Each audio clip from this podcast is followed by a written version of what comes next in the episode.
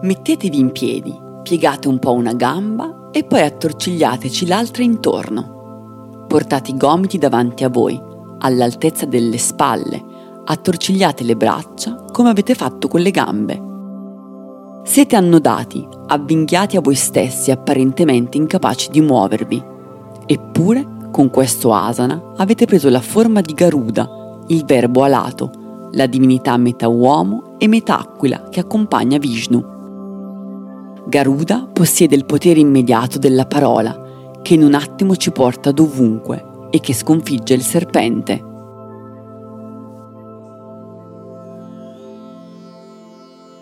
Siamo Francesco e Alice e questo è I miti dello yoga, un podcast che cerca di svelare, raccontando una storia, cosa si nasconde dietro gli asana fatti sul tappetino.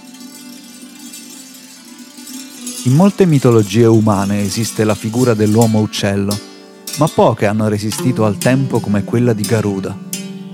Secondo una delle descrizioni più comuni, questa divinità dal viso umano e il corpo di aquila o di avvoltoio avrebbe il viso bianco e le ali rosse, che sono anche i colori della bandiera dell'Indonesia, che infatti lo adotta come simbolo nazionale.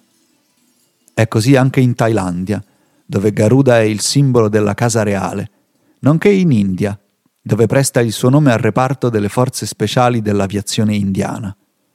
Lo possiamo trovare a guardia di templi in Cambogia, dove ha gli occhi a palla e un becco da pappagallo. Molto più spesso, Garuda è raffigurato in volo, raggiante come il sole, mentre porta sulla schiena il dio Vishnu e la sua consorte Lakshmi, la dea della buona sorte. Quando intrecciamo gambe e braccia e facciamo Garudasana, in un certo senso siamo legati, ma nell'altro, con il piede sollevato e le braccia che ci spingono verso l'alto, stiamo cercando di spiccare il volo. Questo è esattamente il destino di Garuda, che nei testi è descritto come niente meno che invincibile, capace di volare dovunque con la stessa velocità della parola. Eppure, Fin dalla nascita Garuda si è trovato a essere costretto da una promessa, una maledizione che lo lega, da prima che nascesse, ai suoi acerrimi nemici, i serpenti.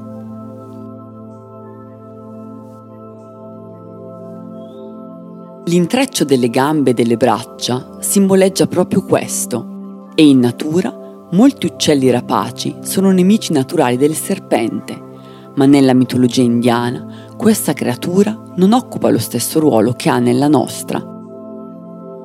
Non è un malvagio tentatore, ma l'abitante di un mondo parallelo, quello dei Naga. Questa parola sanscrita non indica solo i serpenti, ma un popolo di creature semidivine, metà uomo, metà serpente, che abita il sottosuolo o le profondità dell'acqua e che fa la guardia a un mondo pieno di straordinari tesori, gemme e gioielli che i Naga difendono con l'astuzia e con il veleno. Eppure, nessuna delle divinità che abbiamo incontrato finora potrebbe fare a meno dei serpenti. Quando l'universo si estinguerà, perché nasca di nuovo è necessario che sia rimasto qualcosa con cui ricostruirlo, un residuo, e il serpente, che ha il potere di iniziare una nuova vita, lasciando la propria pelle dietro di sé, rappresenta proprio questo il residuo dell'universo, la cenere del fuoco, il punto d'appoggio da cui far ricominciare le cose. È per questo che, per gli dei e per gli uomini, è così importante avere il controllo sul popolo dei serpenti. Tutta questa storia, infatti, è cominciata di notte, sotto un cielo stellato, sulle rive di un fiume che sfociava nel mare buio dell'inizio dell'universo.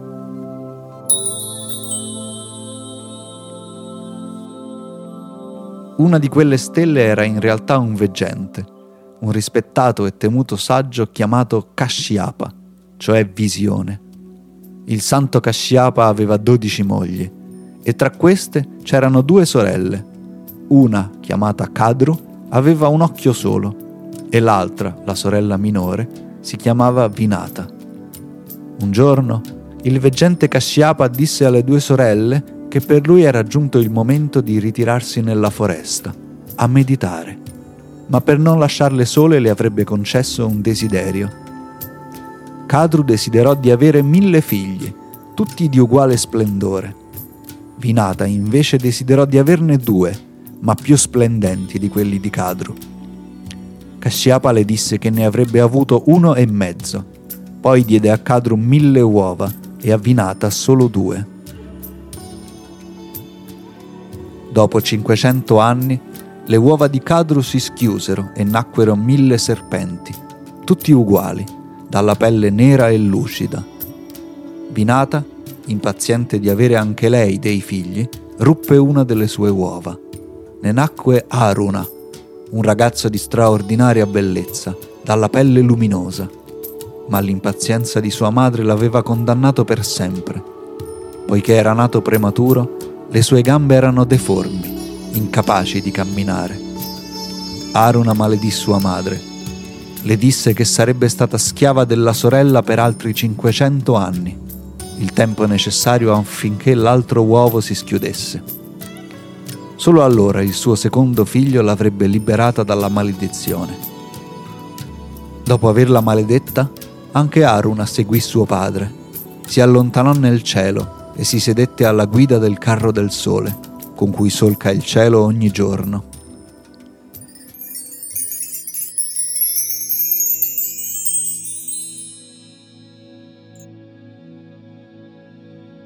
Vinata, allora, aspettò pazientemente lo schiudersi dell'altro uovo e per 500 anni guardò con invidia Cadro i suoi figli, striscianti e superbi, quando l'uovo si schiuse, ne uscì fuori l'immenso Garuda, alato e invincibile, e subito la madre si affrettò a raccontargli della maledizione. Devi liberarmi, figlio, gli disse Binata, e l'unico modo per farlo è che tu consegni ai serpenti il tesoro più prezioso, l'amrita, il liquore che rende immortali.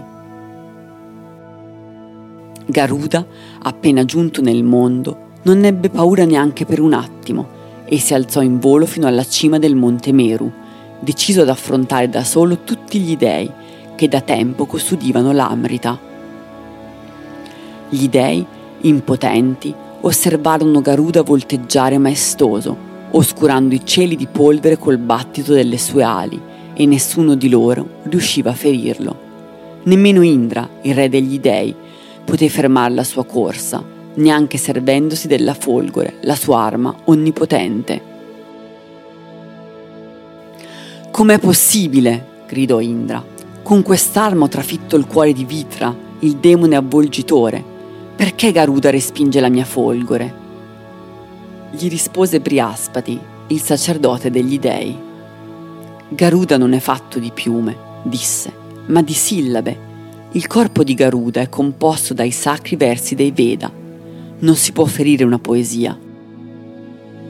Alla fine gli dei videro Garuda fuggire bucando le nuvole. Nel becco portava la brocca piena di amrita che li aveva resi immortali. Indra, disperato, si lanciò al suo inseguimento. Gli si parò davanti e gli intimò di fermarsi in nome del re degli dei.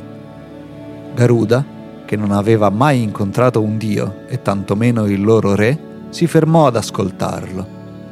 Indra, che aveva capito che non avrebbe mai potuto sconfiggerlo, si dimostrò insolitamente cortese. Siamo troppo potenti per essere nemici, gli disse, perciò voglio dimostrarti la mia alleanza. Esprimerò un tuo desiderio.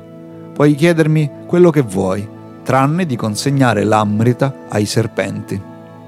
Ma io devo farlo, rispose Garuda, altrimenti mia madre non sarà mai libera.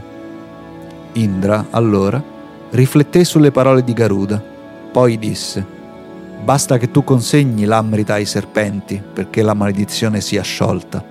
Ciò che mi interessa è che i serpenti non la bevano. Ti dirò come fare, ma intanto esprimi pure il tuo desiderio. Garuda pensò a cosa desiderare. Era nel mondo da pochissimo eppure aveva già causato scompiglio. Il suo cuore, seppur coraggioso, era puro come quello di un neonato. Non desiderava nuocere a nessuno, solo liberare sua madre. Per questo, pieno d'odio per quelle creature che la tenevano prigioniera, pensò che se si fosse cibato solo della loro carne, non avrebbe fatto del male ad altri esseri viventi. Voglio potermi nutrire dei serpenti, rispose Garuda, e poi... Cos'altro? chiese Indra. Garuda sembrò vergognarsi. Vorrei studiare i Veda, disse. Così sarà fatto, promise Indra. Poi passò a esporgli il suo piano. Intanto, nel posto in cui Garuda era nato, i serpenti attendevano il suo ritorno. Garuda comparve all'improvviso, rapido come una stella cadente. Quando si posò, aprì il becco e appoggiò la brocca del liquore dell'immortalità su un ciuffo d'erba che cresceva sulla riva del fiume. Era la pianta Kusha, la stessa di cui abbiamo parlato nell'episodio 3, quella con cui si intreccia il tappeto da yoga. Due gocce d'amrita caddero sugli steli d'erba. Questa è l'amrita, disse Garuda, che vi do impegno in cambio della libertà di mia madre ma prima di berlo dovete purificarvi con un bagno. I mille serpenti, impazienti di bere il liquore che li avrebbe resi immortali, strisciarono tutti verso l'acqua scura del fiume.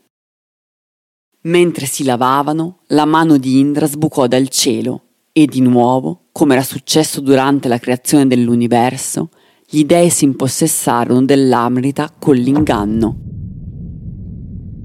Quando i serpenti riemersero, lucidi d'acqua, trovarono solo un ciuffo d'erba piegata, bagnato da qualche goccia del sacro liquore. Si azzuffarono per leccarla, ma gli steli della pianta li ferivano. Da quel giorno i serpenti hanno la lingua biforcuta. Quando siete in Garudasana, vi ricordate che è dal veleno che si estrae il farmaco, ciò che vi tiene legati al vostro passato è esattamente ciò che vi ha spinto a voler spiccare il volo. Come le parole dei poeti, le nostre intenzioni sono rapide e invincibili se il nostro cuore è puro e pieno di coraggio. Avete ascoltato I miti dello yoga, un podcast che cerca di svelare, raccontando una storia, cosa si nasconde dietro gli asana fatti sul tappetino. Siamo Francesco e Alice e vi ringraziamo per l'ascolto. I miti dello yoga è un podcast scritto da Francesco Lo Sapio, con le voci di Francesco Lo Sapio e Alice Merlini. La post-produzione audio è di Matteo Scandolin. Se il podcast vi è piaciuto, potete iscrivervi alla nostra newsletter. Andate su imitidelloyoga.substack.com o cliccate sul link in descrizione così saprete sempre quando esce un nuovo episodio.